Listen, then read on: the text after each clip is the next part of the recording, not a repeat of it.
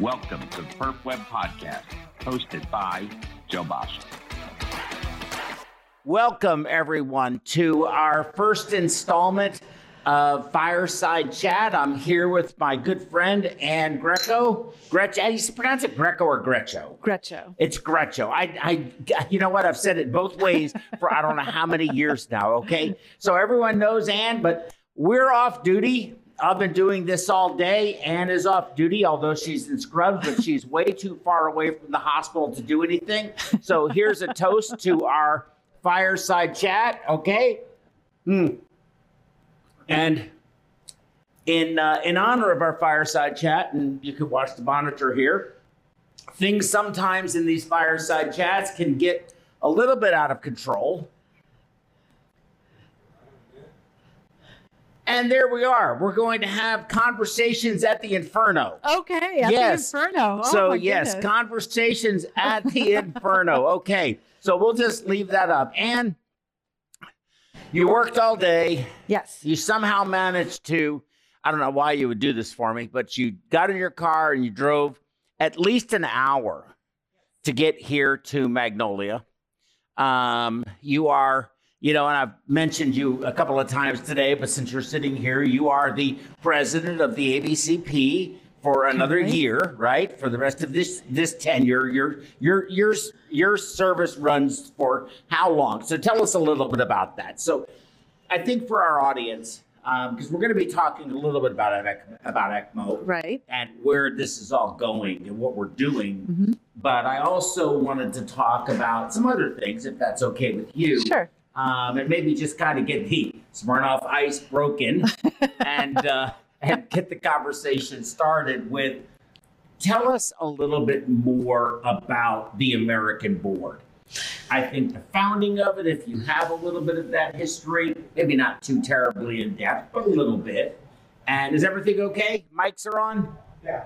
Okay, we're good. Um, and, uh, you know, how the organization has evolved, what its mission is, and what the current structure of the board is at this point in time. Okay. So, um, the American Board of Cardiovascular Perfusion um, was founded in 1975.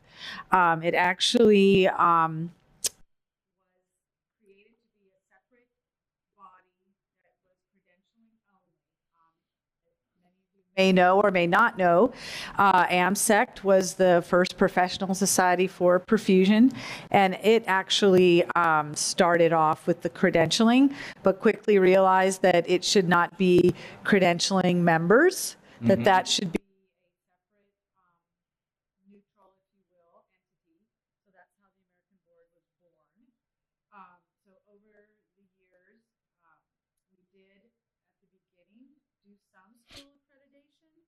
Again, you know, perfusion was pretty young in 1975 as a profession. So um, as time has gone on, um, that again has gotten bigger and has gone under a different organization um, called CAAHEP and uh, specifically the Accreditation Committee on Perfusion Education. Mm-hmm. ACPE is with CAAHEP. So they do the schools. Okay. But um, we basically, at the American Board, uh, set the criteria for credentialing um, perfusionists in North America as getting their CCP.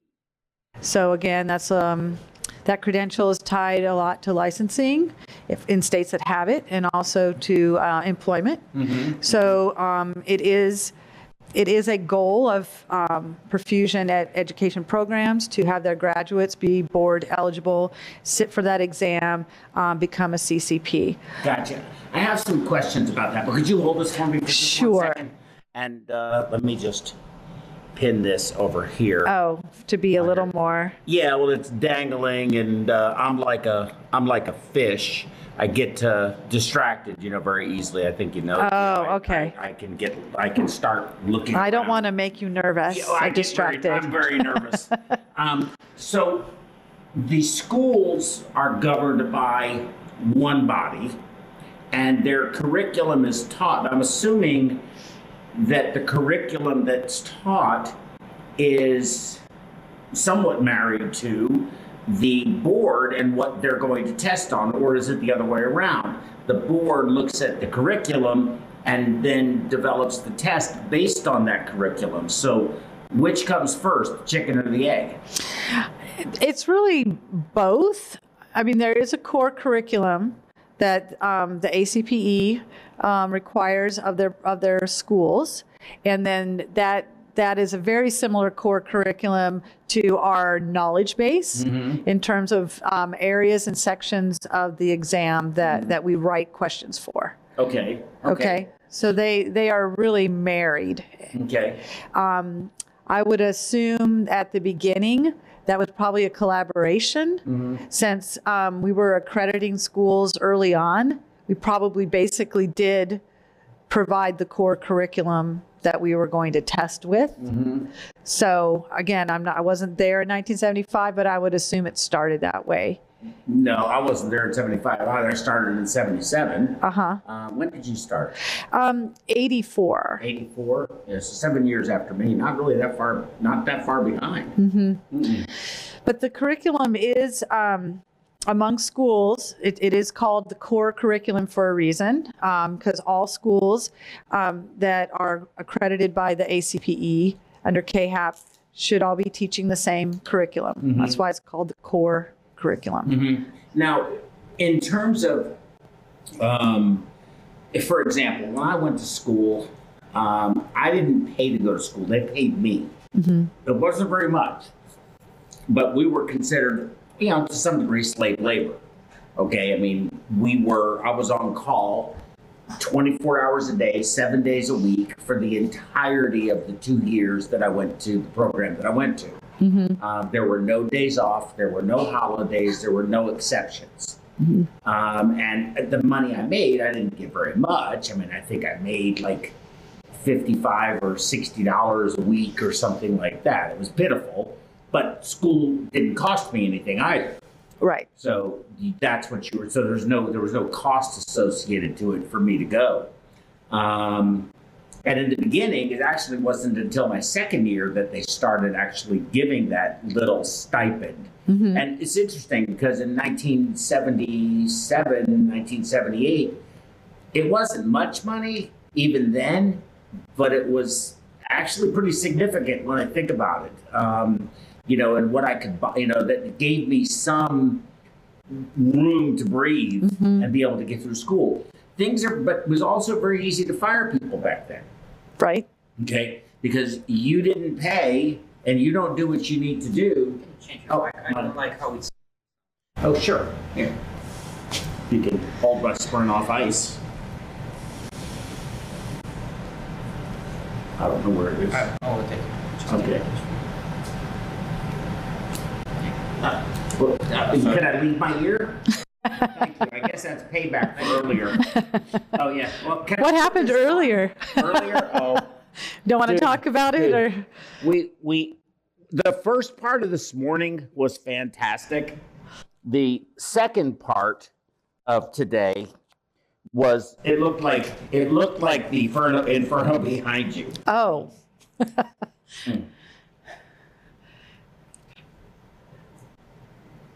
well, I need to know the details now. It was brutal. Okay. Okay, we'll I'll go through the details with you. Thank you, sir. Is is that is that better?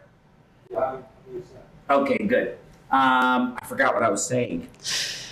That's you know I had a memory test the other day. It didn't go well. It didn't go well. What the I just- cognitive test? I had a test the other day. Not that. That wasn't full, but it was it was during a regular checkup. So they gave me the three words to remember, and I remembered them. Very, you know, they asked, she asked me like you know, ten seconds later. I thought, ah, no, that's easy. I answered them, and then she asked me a couple of other questions, and then she asked me those three words again, and I was like, oh come on, you know, I mean that's long gone. Really, that was that was a long time ago. You were talking about um, school and the stipends. Yeah, you know, you got fired very easily. Yes. you don't you know you don't have to be here goodbye um, but now of course people are paying a lot of money to go to school Yes. and when you pay a lot of money to go to school um, the schools can't just fire you they can't just say you're not going to cut it in this program um, because you're going to get sued Most so likely. how has that wh- where did you see that change occur? And is that a good change that occurred? I mean, assuming it was necessary because it's very difficult to educate people for free. But given the number of perfusionists that there are, is it even financially viable to train perfusionists in a college? I, I just don't know. Well, I, when I got to my school, they had just uh, quit uh, offering a stipend. Which So- was Texas Heart. Right. So they they were in. It sounded like they were doing something very similar to your program at the time.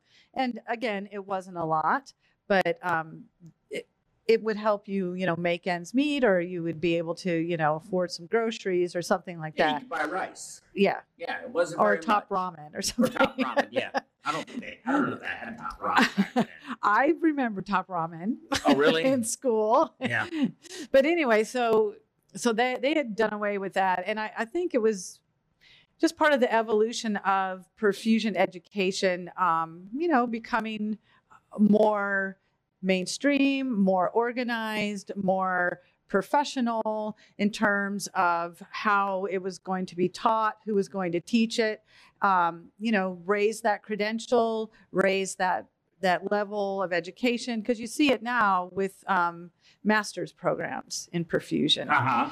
Uh, you know, it's um, the goal is always well. One of the goals is always to advance your credential. You Mhm. see that in the CRNA uh, realm a yes. lot. Yes. That's actually been a master's for quite some time, and I think it's going to a doctorate. yes. Yeah, so sa- I I see that same progression. And we have doctorates in perfusion.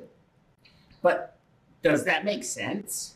I mean, I, I mean, you, you know, I can't ever criticize education, depending on, I guess, what pathway you want to take or what you want to do. Um, but I can't imagine we need too many, too many of them. Well, and I think that's also, and we've had this discussion among our board directors in terms of, you know, does the market really support that in terms of, you know, everybody needs a master's right now. Um, what is what is a master's in perfusion? I'm sure some of our schools that are offering it could could um, you know weigh in and, and chime in on that. But but what is it? Um, is it a fellowship in pediatrics? Is it something in, in ventricular assist devices? Or is it just writing a paper? Um, you know, I think we need to really work with the ACPE on understanding if the requirement is going to be to go to master's level, that, that really needs to be standardized what that master's Mhm, level mhm, is. mhm. Um, and just because of going to a master's, you do have to be affiliated with the university. You have, Yes. yeah, you have to have um, a PhD um, oversight over that program. Mhm. So that that's the way that it seems to be going. Mhm. Um, whether or not some of us who've been around a while think think that that is worth it right now, it, it, you don't see that. I mean, Mhm. any any perfusion graduate of any accredited program is probably going to make the same. Um, depending on where they are in the country but among between a master's and a non-master's student Mhm. there's going to be really no difference in their starting salary Well, yeah, and, and pay is one thing. Mean, it's an important characteristic of all of this. But, you know, in addition to that, um, does it really give you any different standing?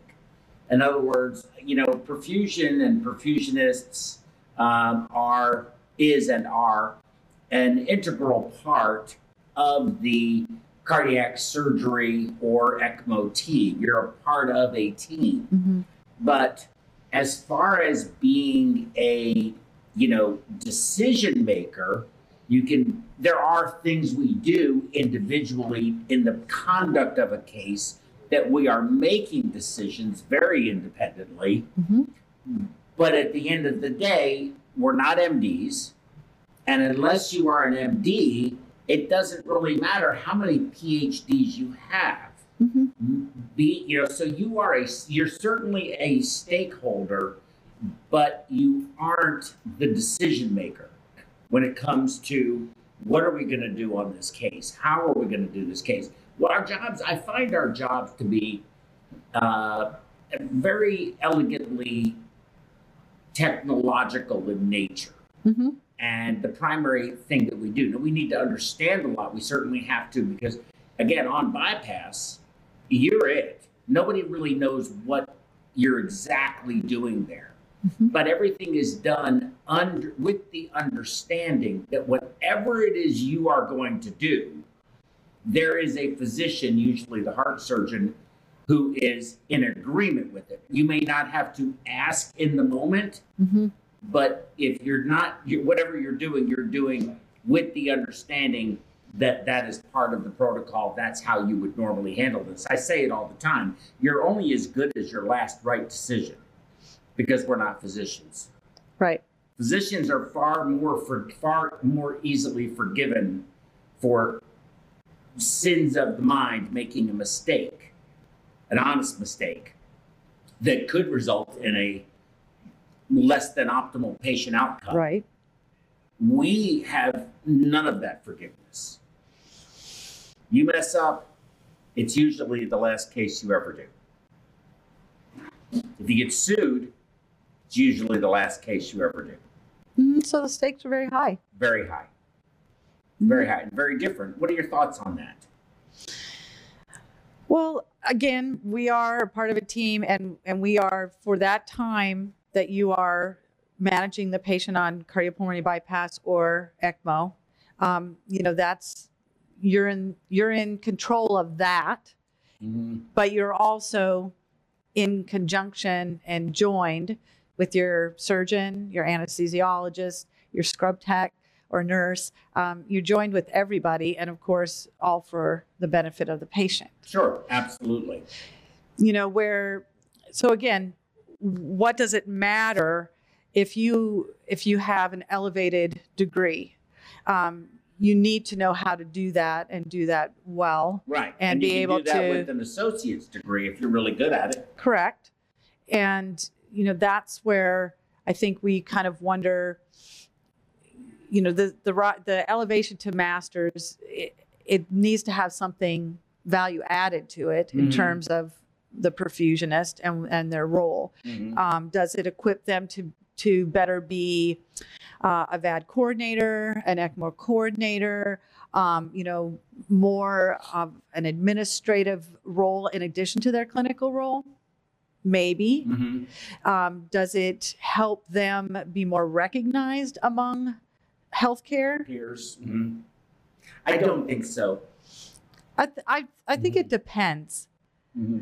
Do you? Yeah, I think it Tell me depends. why you think it depends, and I'll, t- uh, and, and I'll tell you why I don't think so. Okay, because you've if you if you decide that that perfusion is your path, and you you get it you get your masters there, okay, and again we've currently I feel the masters is is varied in terms of what's required to achieve it, Mhm.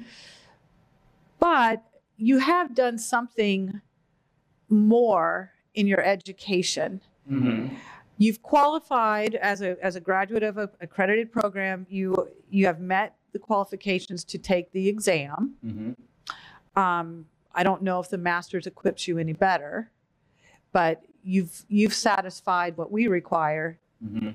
to become a ccp Mhm. and that really is just based on graduation from accredited school with a certain case requirement met and of course um, you know passing and signed off by the program director Mhm. so whether or not that happened at a certificate program or a master's level it's of no difference Mhm. but i feel like if you if you are getting that master's that you have done something in addition Mhm. while it doesn't make a lot of difference in terms of acquiring your ccp i feel like it equips you to either one be motivated to do more in perfusion other than just being doing the cases Mhm. maybe you're uh, gives you a bent into research or an avenue to participate in that Mhm. um, quality initiatives at your at your workplace depending on your employment model Mhm. i feel like it i feel like it gives you a little more credibility to actually give back You know what? I have nothing else to say because I agree with everything you said 100%. what this is a first he never agrees with me 100% that was so, so well put and so i mean it was very concise It made a lot of sense. And uh, I don't have a good argument, even just to be controversial Oh, come on. for this.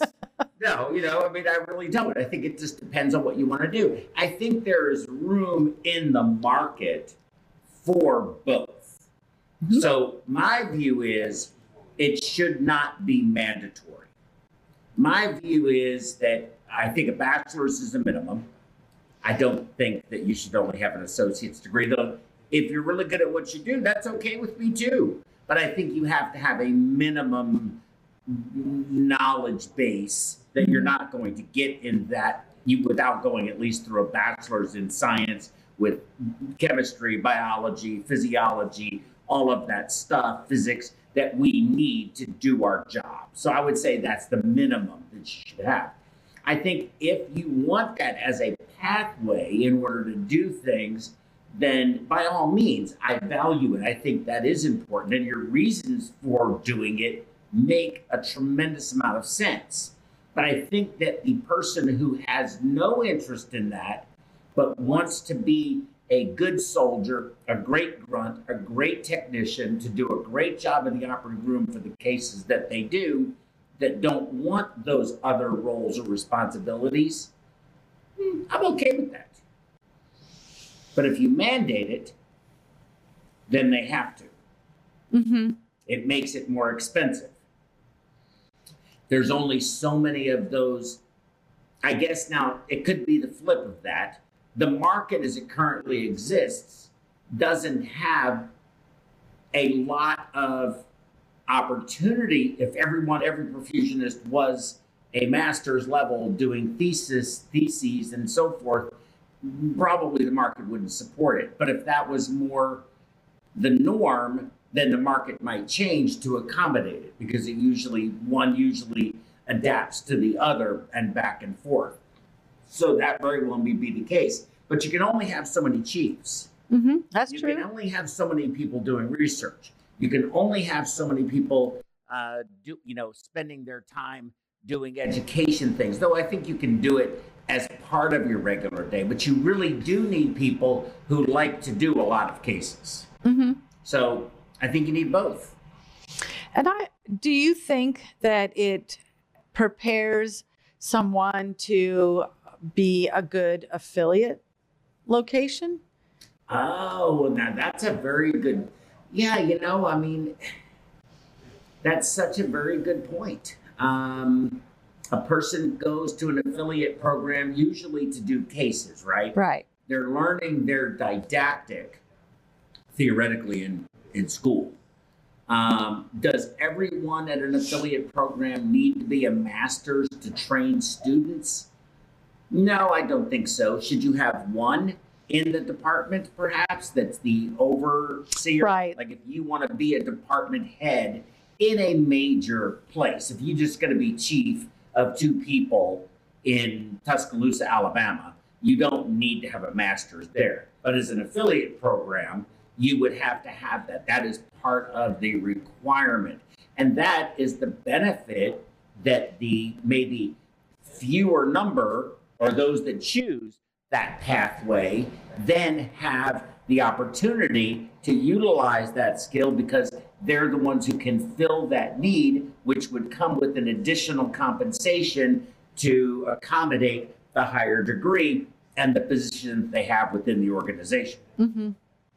Because you know, I I believe that it sounds like, or we get the impression that um, more just working perfusionists um, would like to be affiliates for schools. and uh, you know some schools at times and um, you know struggle with getting their cases for their students and they Mhm. do have to send them out many programs um, actually not depend on it but it's a big part of how they train their their Mhm, students mhm. is through affiliates And that is so un- that's so different yes it than is it was many years ago. I graduated from school having done 300 cases plus right in one location. in one location. as did as did i and it, it was really interesting over time to meet people that had been through programs that were almost all affiliate based in terms of their clinicals. Mhm. And I just didn't realize, you know, how you not unique, but of its time we were that you that Mhm. your didactic occurred in the same place you did your clinicals. Right. It was all the same. Mm-hmm. But it's it's seems to be more and more rare. Mm-hmm. Yeah, I agree, and I'm not sure that's a good thing. Well, you know, I've I do have a, a coworker and and she does some work for you too. And we've we've talked about that because her training was definitely affiliate based for the clinicals. And um, she enjoyed the the advantages of different circuits, different ways to do things. Mhm. You you know, you sure learn in a hurry how to get along with people because you're you know you are going to a site where you who knows what the staff dynamics Mhm, are mhm. the surgeon dynamics so you so she thought it was very beneficial and, and a wealth of a, a good way to train Mhm. um, you know when i trained and maybe when you did as well we did pediatrics and adults in the same Room. in the same yeah in same, the same rooms Mhm. And that is unheard of Yep. these days Absolutely. and so i don't feel that we had a we had a different experience for sure Mhm. but i don't feel that i felt like we were still exposed to you got to build a different circuit now you've got to pick different things you know from Mhm. doing a five kilo baby to doing a 150 kilo adult Mhm. you know and you saw your valves you saw the aneurysm work a, the aortic Yeah, work you got exposed to everything. yeah you You got didn't ex- have to go anywhere to be exposed. right it was it was you- all there and not everywhere you go in these affiliate programs provides a lot of that. So, yes, you learn to get along with people very well if that's your personality. There are people in this world like me who are far more likable than others, right? um, and uh, you know know how to not be abrasive like me. Um, again, you know, all of this is about me. The whole thing's about me. Um, and but there are other people who, I, you know, if if I were a younger man, knowing myself when I was younger, um, and if I were in that same circumstance where I was having to go someplace new all the time and reestablish those relationships, it would have been a very difficult road for me. And I think there's a lot of people who are very good at what they do who may not have the right personality for that. Mhm. And it puts them at a real disadvantage. So if you are that kind of person that is very chameleon like and can just adapt very easily to a new environment and just is one of those people that everybody always likes, um, and there are people like that, you're fine. But if you're one of those people that takes a while for you to kind of you know, for people to kind of get used to you and warm up to you, your fill- your your your your uh, time is up before anybody really gets to know you and like you enough, and your experience there may be very very very different. Where if you're training, you're doing everything in one place. The educators, everyone has a vested interest in you, and they have gotten to know you over that course of time Mhm. and so it makes the learning i think uh, a, a better in that circumstance. Now if you're yeah, it could flip it could go the other way. You don't get along with anybody here but you go over there and you got along Right. with them enough. So the affiliate It's program also yeah. Could be a way for you to actually blossom or thrive. and reinvent yourself. Yeah. sure. So i'm sure for every negative that i could find there's probably a positive in there somewhere as well. So you you know it's it's uh, there's no perfect system i think that's what we're determining you right. here right. right? It could be done a lot of different ways. And, you know, you've, you've encounter fantastic grads, you know, from, from all different ways. Mhm, mhm. And they certainly, you know, know what they're doing when they, I mean, they're being trained correctly Mhm. Well, and, and well. So Yes. Who's to say, Mhm. you know, what is Mhm. there a best way or is it just being adaptable and flexible obviously in our jobs is really important Mhm, mhm, mhm. but at the same time i was just um, kind of amazed to hear some you know stories of students going out to their affiliates, um, and maybe that's the first time they've they've um, perfused on a, a human being, Mhm. and uh, you know, just that stress level to me, I was like, wow, how would you, you know that's that's that's right up here. Yeah, that's right up there. yeah, That is, that's right up there. that's stressful. And it's so important to have good instructors. It's so important that the faculty in those circumstances um, are people who are there to really invest in a, another person who they may not know's success. Right. Um, and it's uh, so affiliate programs are uh, are critical, I think, in terms of having the right kind of people, not necessarily the people with the highest degree, Mhm. but the people with the um, highest level of, uh, of, of communication and uh, able to maintain their composure while someone learns to do something that is so incredibly important and critical because you can really make or break a person in those circumstances, I think. So, uh, again, I think when you're familiar with a place, you get in trouble and made to stand in the corner or get out, kicked out of the room or get fired and rehired in the same day three times. um, you know those people and you kind of get used to it and you Mhm. sort of know what to expect. Um, but when you're someplace new and somebody gets flustered or frustrated with you and they snap at you, that can, and you have to stay there another two months, Right. that can be real hard to do. Yeah. And we've talked about your favorite phrase there's no crying in perfusion. No, there is no crying in perfusion, but good Lord have mercy. I know you've told me that, that, that you know some people that are coming out of school that are so really talented and good. But I got to tell you, man, I've heard a lot of crying. I've heard a lot, I've heard way too much crying. In fact, I was opining about that earlier today and talking about, you know, just the younger generation and what the heck they're thinking and who makes you know the kind of money that we make i don't disclose exactly what it is but i have a very comfortable life there's no you know you're only and and, and some people are work, making this and working 25 to 30 hours a week maybe there's not another industry in the world that you can make this kind of money and work that little you know now the call that's a pain Right. you know, but we don't get called that often in the middle of the night. It's not that frequently. Now I don't have to do it anymore. I've done plenty of it. Mhm. So it's a little easier for me to sit on my perch and well, it's not that bad. But you know, I remember getting woken up at one o'clock in the morning. We've got a type one dissection and be like, no, I don't want to go. I cried, you know, I did all that stuff. Right. But Like, you just oh, get yourself up and you go in and you put your happy face on and you go to work Right.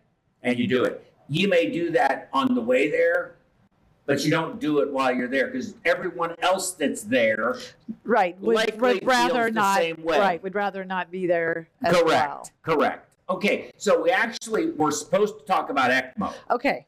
We've thus far talked about everything but. Um, but I do have to ask you. I heard, and I don't know if it's accurate or not. I want to make sure that I don't pass along inaccurate information. But I heard that they have opened 12 new perfusion schools. Is that accurate? I know of five. Five. Okay. You would know. So the 12 is just an exaggeration from somebody. Well, unless they're going back a little bit and putting it all together. But you know, um, Okay, the past two years. five to seven, Five. Five maybe to seven, seven. Maybe Seven, seven. If you okay. want to take two that have been going for a little bit here, How many have we lost? um, two that I can think of. So we're up a net, so we're up three to five. hmm Okay. And any further on the near horizon? Um, not that we've heard officially. Um, you know, part of our collaboration with the ACPE is to, um, you know, let the, be notified when um, a school or program has applied for candidacy, Okay. because there's a, there's a lot that goes into. You just don't start a school. So CAAHEP has to tell you versus the school tell you. The school has to has to apply for candidacy through the ABCP or CAAHEP? through through CAAHEP. Through CAAHEP. Mhm. Then CAAHEP has to inform you. Well, we would hope they would, and they Oh, and they so they're and not they, obligated to. but they we have a very good relationship, Right, so they do. Yes, they do, but it's not like a, a requirement. They just do as a courtesy because it's Correct. appropriate. Right. Okay, so a school could technically open up without the American board knowing it. For a time, Okay. again, you know, once once they start once you start getting an application for exams, Mhm. you're going to know that Mhm. they've that they exist Mhm. and you're going to have to know that they're accredited by the ACPE because Okay. that's the only way they're um, those applications are considered um, credible to apply. Okay. You've got to meet that. Okay. Yeah, it's a convoluted system. So we would have to but know I kind of understand it. that they were an accredited school. Right. And candidacy uh, is is required Mhm. by the ACP at this time. Okay, there there were um, in the past a few situations where schools would open and get running before they would formally seek candidacy. Uh, Well, I did. You know, my the school I went to, of course, we were the second accredited school. So the whole thing about our our school, and and uh, just to clarify, it was um, Billy Applegate and Charlie Reed were close friends. Charlie taught Billy. Billy started the school in Tucson. So when I was in my starting my second year is when Charlie came out and did the site visit Mhm. of the program. So the program I went to was not accredited. Now, at the time, it didn't need to be accredited Correct. for me to take the board, Right. but they wanted it to be accredited before I took the board, which in fact happened. So you were Texas Heart, THI. We were Tucson Heart, THI2. hmm hmm Or another THI, like the restaurant Broken Egg. the restaurant Broken Egg is from Mandeville, Louisiana, Okay. and it was on Lake Pontchartrain, on the north shore of Lake Pontchartrain, and that's what it was called. It was called the Broken Egg. hmm Well, they decided to franchise it. But instead of franchising it as the broken egg, they franchised it as another broken egg. So when you see those restaurants, another broken egg, the original is in Mandeville on the North Shore. Now it got destroyed at Katrina. Don't know if they ever rebuilt it, but that's where it originated. Okay. So there's the story of another broken egg. Yeah. So are They're you very good. are you another THI? So or- we're another THI, yes. So you have THI, and then we have another THI, right? Gotcha. And that's how that, now that school doesn't exist anymore. It closed down in, oh, I want to say it was, Billy died, I believe, in 1996 or 97, yeah, 95. Billy died, I think, in 95. And they tried to keep the school running, but he was, he was the school Mm, and uh, it just withered on the vine and just didn't make it. mm, I think they did like two or three. So they only took um, one student per year. So you had a first year and a second year. okay. When I went, there was no junior. It was only one student per two years, and then Wow. they changed it to uh, one junior, one senior. That is so small. No wonder you were doing everything. Everything. Was Mhm. it because they didn't think they had the caseload for you, or they just didn't have the the personnel for the? Di- Yeah, they didn't have the personnel. Okay. hmm Yeah, it was it was it was Billy Applegate and Bill Gabriel. Bill Gabriel was a graduate of Texas Heart, Okay. um, and him and Billy were partners. Uh, the surgeon was Adib Sabah was his name. He was a uh, he was an Iraqi from Baghdad. Uh, interesting fella. Um, acted just like just acted just like it. Um, and uh, there was just two of them. And so you know, between the didactic and the clinical, but you did, you know, like I said, you did everything. But I don't think the infrastructure was there, Uh huh. is what it was. And then no succession plan to No. keep it going. No, there Yeah. wasn't. Yeah. They, I think they always wanted to stay like that, very small, very boutique-ish, very um, intense training. I have to say that anyone I know, do you know Paul Shuttleworth? No. Uh, he's out in California. He uh, he's up at Stanford. Okay. Um, if you don't know Paul, but he's an, an excellent perfusionist. Uh, very, you know, and he's done very well. Anyone that came out of that program, I think, did extremely well. But he came out. He was two students after me, so I graduated two two students after me. He went to that program, and he ended up in California and did very, very well, very well. Um, but I think that was their whole idea was we want people to leave training that can go do a case the very next day anywhere and be highly competent. But again, it was over with in the uh, whatever it was 93, 95, somewhere around there. hmm So it, it lasted from 77 until 77, 87, not even about 18 years. Well, that's, a, not a bad run. No, not too bad. It would have been nice to have seen it continue. Now, University of Arizona Right. they picked it up, um, not as Tucson Heart Institute, but their own program. hmm And now they have that. Right. And that's there. it's a great David program. Holt. Yes. Yeah. Yeah. And uh, he has the uh, that course that you can take. Uh, one of our friends is taking that course right now. Uh, that's coming back into industry to try and uh, retake their boards and be able to pass them. I don't think there's any doubt that they will. But uh, he said that David's program is uh, is a very good program hmm and has a lot of information. And David, of course, he's a PhD Okay. extremely bright, um, uh, good perfusionist. So I think that he certainly has demonstrated. You know, look at uh, Julie Wagner. You know, she's a PhD, right? Mm-hmm. Um, is she a perfusionist? She is a perfusionist too, right, Julie? I Or is she- believe so. I believe so too. I don't know why I'm wondering about that. And then there was um, who was that girl that was up at uh, up at Ohio State? Started with an S. I can't remember her name. Hmm, I don't know. I can't. She ran a course up there for uh, uh, for uh, uh, board uh, preparation Okay. as well um, at Ohio State. But you know they had a school there that Right. closed down. Yep.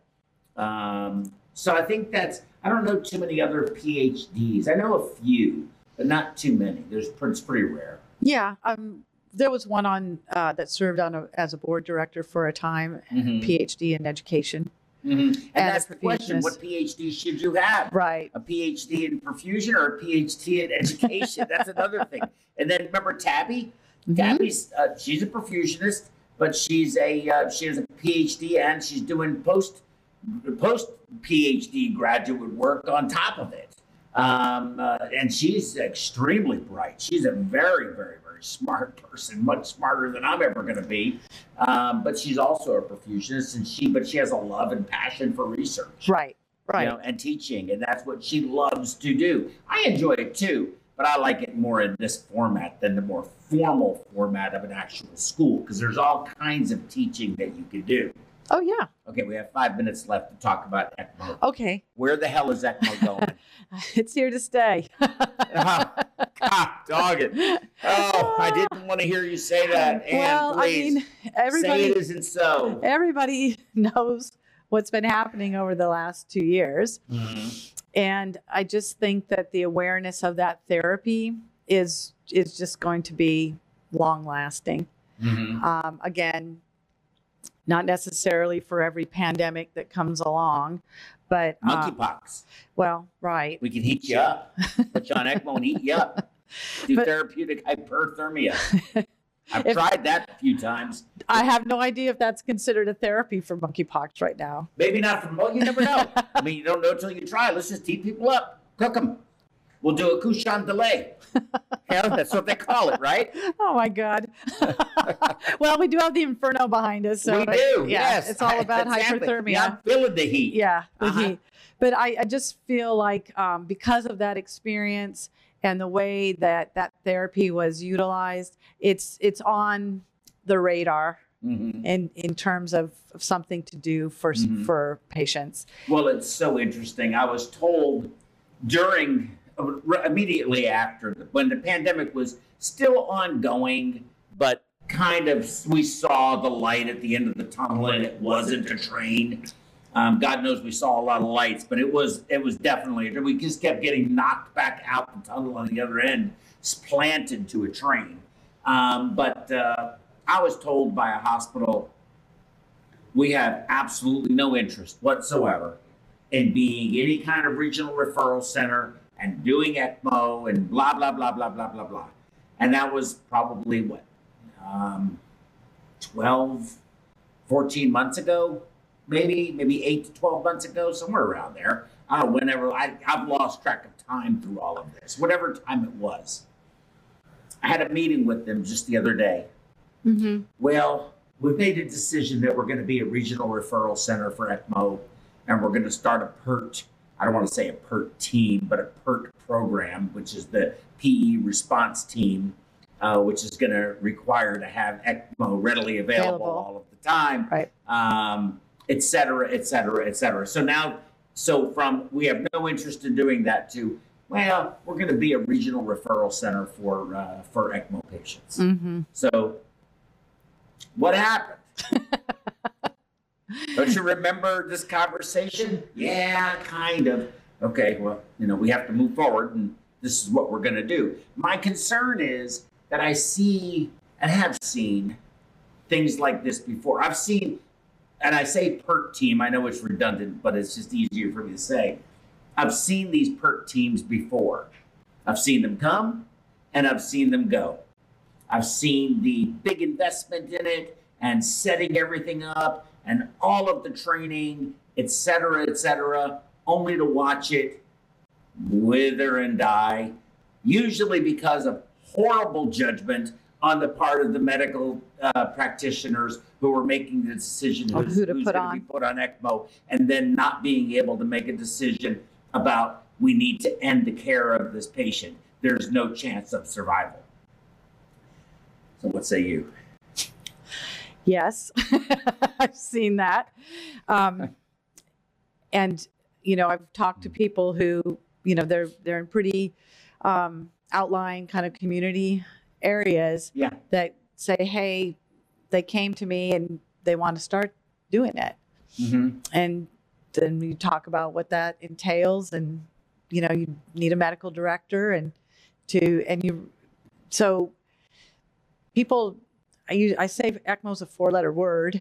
Um, 'cause people don't really understand what it involves when you say it. No. Um, it got a lot of attention in probably the lay community. People know what they they've heard that word before Mm-hmm. uh, throughout COVID, of course. Uh, I just read an article in the paper last Sunday about someone who had um, been in a rural area uh, in Missouri, ended up in St. Louis on ECMO, and it was just kind of describing what their life is like now. Um, you know, they still are on a oxygen, you know, tank, and but you know, maybe getting better. You know, maybe we'll be able to recover fully, but you know, just how long it takes and what it's done to the their family and Mm-hmm. just how, but at the same time he's also walking surviving and has you know he's going to see his six kids Mm-hmm. grow up for a while Mm-hmm. um, and and does have a portion of his life back Mm-hmm. so you know you Questionable quality, but you know, Right. maybe not the best quality of life, but it is life, right and you know, and and and it is precious. I do understand, and you know, I I am a little bit concerned, and I don't want to be a disservice to the community at large, but um, I think that people hear things about ECMO and it's life saving and they sensationalize it. But for every one of those patients, there's a lot of death and destruction and a lot of despair and a lot of pain. And I know that, you know, we go through that to save one life. But the question, of course, is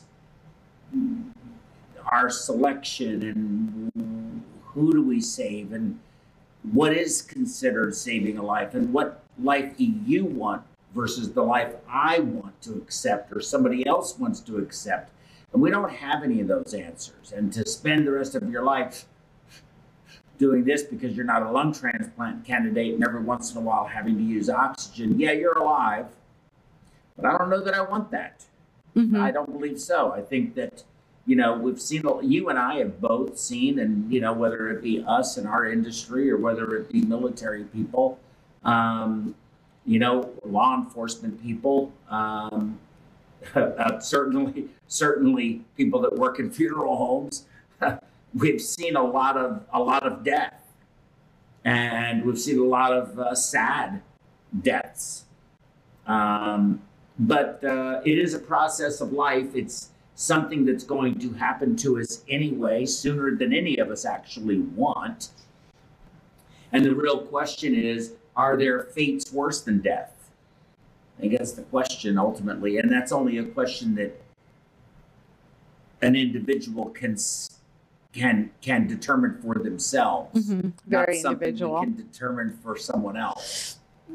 But again, but so it brings to the forefront the structure for your ECMO program. If you're going Mhm. down the road, um, it, it is better structured instead of um, a knee jerk that we've done everything, but let's do this. Mm-hmm. You know, where's that medical director? Where's that team that does have an algorithm for patient selection? Mhm. that looks to the literature, to the established programs that, you know, through ELSO or Platinum pro- Mhm. program or, you know, who have achieved a level of success. Um, you know, what are they doing? And, you know, at least to me, that seems to be the more thoughtful Mhm. approach Mhm. in terms of if you're going to do it, do it right. Such a good point, Ann. And it's one of the things that we deal with all the time. Someone puts the ECMO in, it's post cardiotomy. I want this. This is how we're going to do this. They're gone. It's the middle of the night. Intensivist walks through. Well, I'm going to change this and this and this and this. And then we get into a long term situation. Mhm. And they're done for the week, and another intensivist or the next shift comes in. No, we're going to change this to this. This is how we're going to do this. Right. You're And then this- reinventing it all the time. Yes.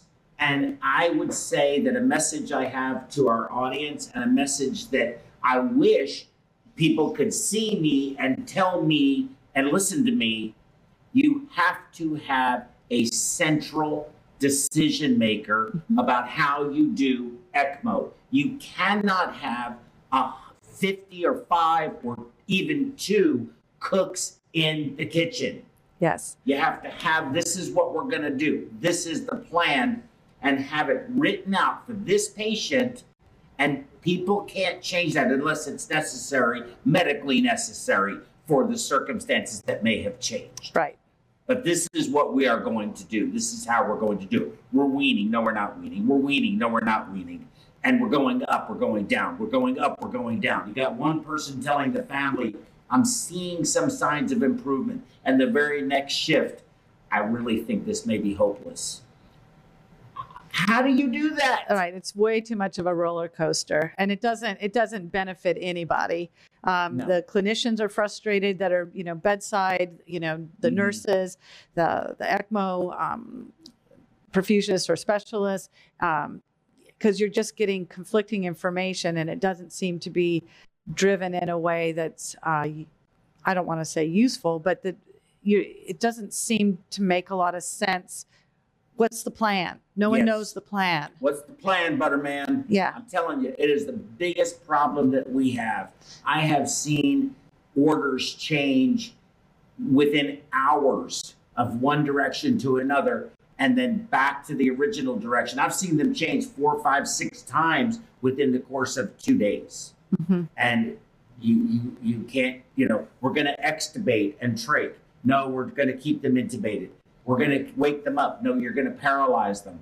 I mean, I mean, we, we- Right. you know, it's like, well, what are we doing? Right. You know, it, it's the change is just sometimes minute to minute, and it's just I don't I don't know what we're doing right. here. And that's the biggest problem is, is that if you're not an ECMO center, if you don't have established protocols, if you don't have a director where they have, can have a designee who, however they're gonna run it, but you have to have one person who has to be in charge of that patient. Maybe it's one or two people that work collaboratively together.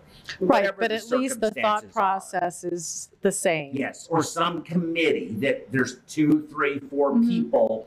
This is what our plan of action is going to be. Because the way we're doing it right now, I feel, does not maximize the effectiveness, Mhm. overuses the technology in patients it shouldn't be used in, and results in issues occurring that don't need to occur in the course of the patient's course that may not be positive for the patient because we're always making these changes. So the effectiveness of the program seems to be compromised. So you have to have all of that. It's a real commitment. And then it's a staffing commitment.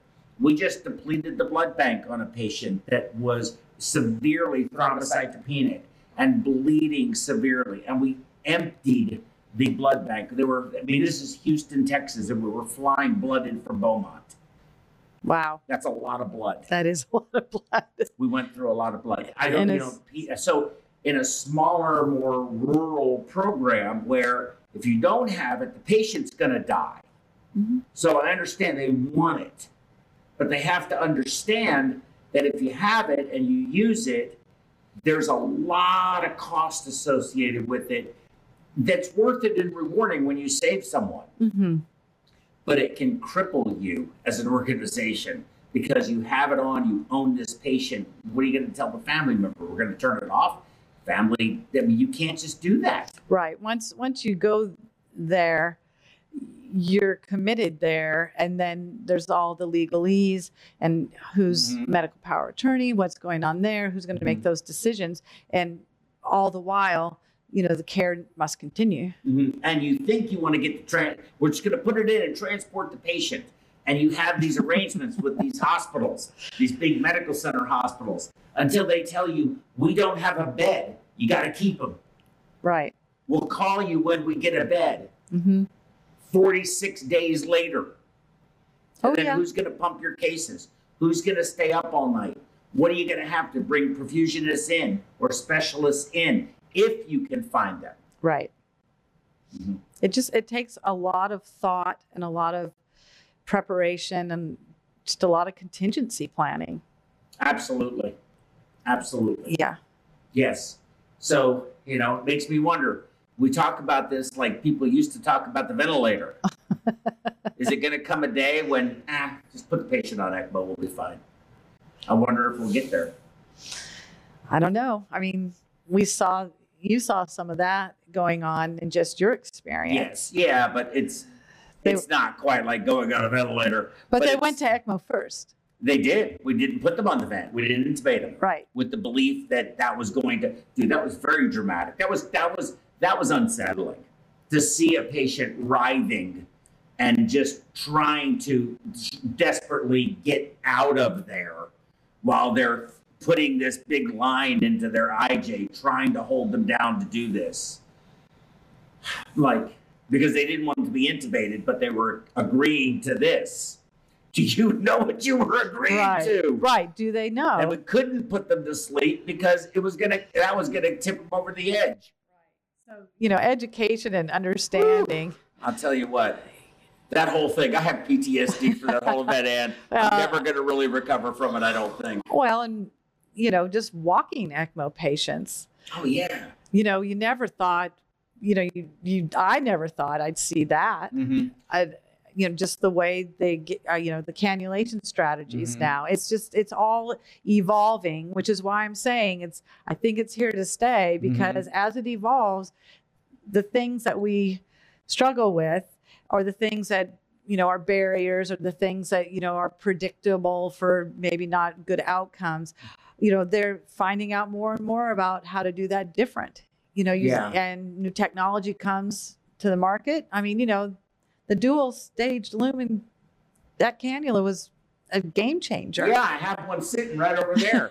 Yeah, it's, Um, you know, It is, and that crescent where it goes into subclavian is so much more stable, and uh, you can really walk them a lot easier. The the one that goes when you put it in the right IJ, and the lines are up on the head and looped Mhm. around and stuff. It's very uncomfortable for the patients. This seems to be a lot better. You have to worry about, you know, venous drainage out of the arm, some some venous congestion, and also losing your subclavian artery from compression. But uh, by and large, it works really well. You can address those issues if you need to, but it, you know, maybe it's better to put a graft on or something like that. I'm Right. not sure, but you know, it, it it works pretty doggone well. I have to agree. And, and it and it. I I also want to talk about the incredible durability and the determination of of some human beings. I've seen it, you know, where they have literally laid there and died, but then I've also seen them taking those first few steps on ECMO. They haven't been out of the bed for, you know, two months. And their poor little legs are so skinny and, and, Right. and emaciated. And they're so determined and they take those first two steps. And that's all they do. And they're exhausted. And then three, four, five days later, they're walking 100 feet or 50 feet at least. And they're just so proud of themselves. And they, and, and they, they have that, that will to survive that is just unbelievable. Um, but as durable as they are, I've seen them so that they're so fragile. You can do so much to them. Yeah, I've made this comment, I've joked about it. It's really hard to kill a human being, but you get to a point and they can take it, take it, take it, take it, take it, take it. Anything past here, gone. And we see that with our patients. They, I've seen them come back from, how did that person survive? Right.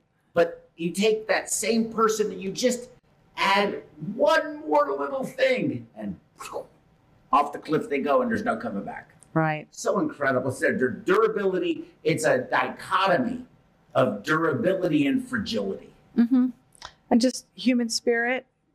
Yes, And- plays such a huge role. Yeah. Determination. Mm-hmm. you know what because you know i- in that article uh, anybody can go on the chronicle and read it um, you know they they did really cite the difference in the recovery when family was able to be there Mm-hmm.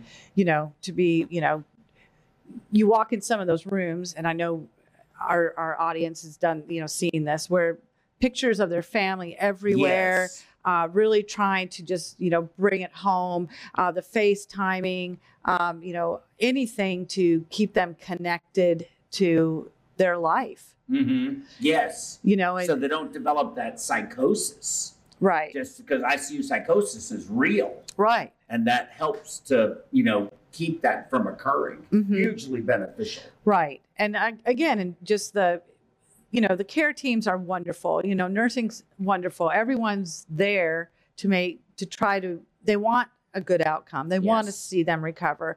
But when your family's there Mhm. and, you know, that it's, it's real. It's Mhm. real, real. it's If- real real If they're, if they're, cognizant they're awake you know not you know totally you know sedated and even if they're they are hearing's last thing to go they that's say right. hearing's last thing to go so if they can just hear them, hear Mhm. that voice that they i need to remind people of that when they're putting me either in the oven or they're lowering me down I, I might still be able to hear magic don't say anything. don't say anything yet okay wait until i'm really like the dirt's all covered or i'm not going to be buried i want to be cremated Mhm. but just that Mhm. connection with real Mhm. real life, your your family. absolutely It's huge. Well, I hate to cut this short, but I think we're there.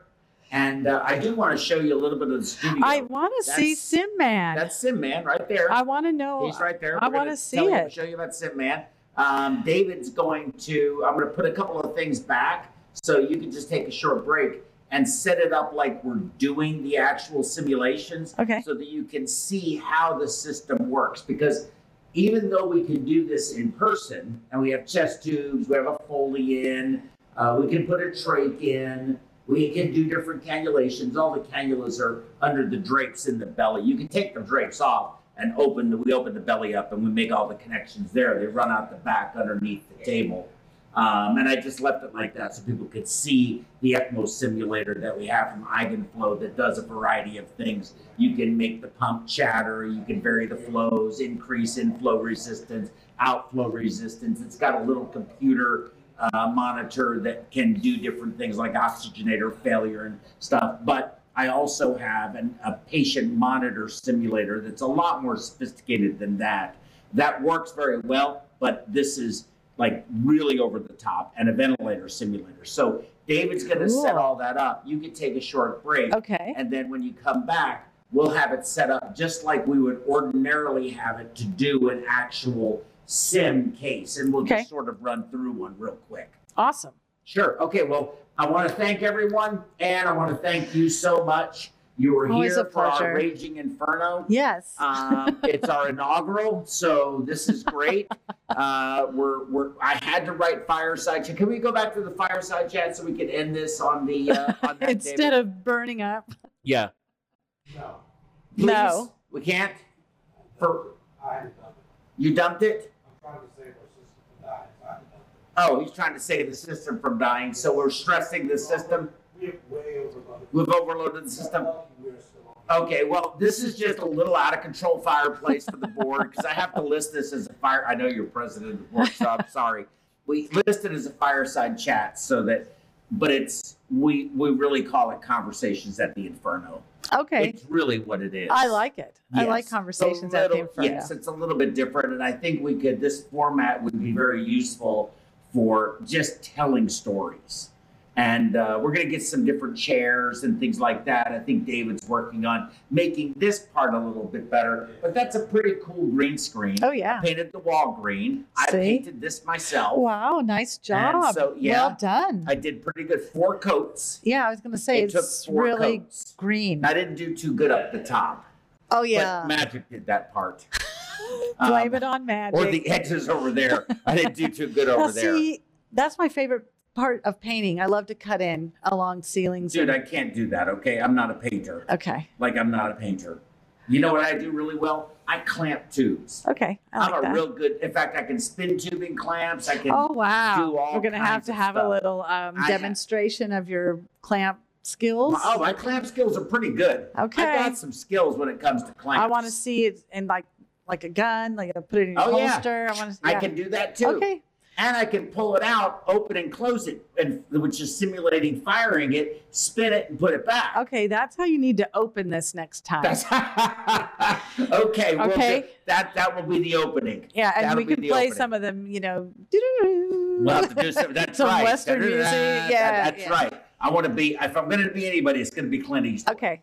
Okay. If I'm going to be anybody, it's going to be the good, the bad, and the ugly. Okay. Right. Or what's his? Whatever that guy's name. But no, no. Who's the other guy that he was the? uh Who was that? What was that one where he was going out into the wilderness and there were they the he he got this granny and the Indian guy and the daughter of the granny and they were going out and Chicago, huh?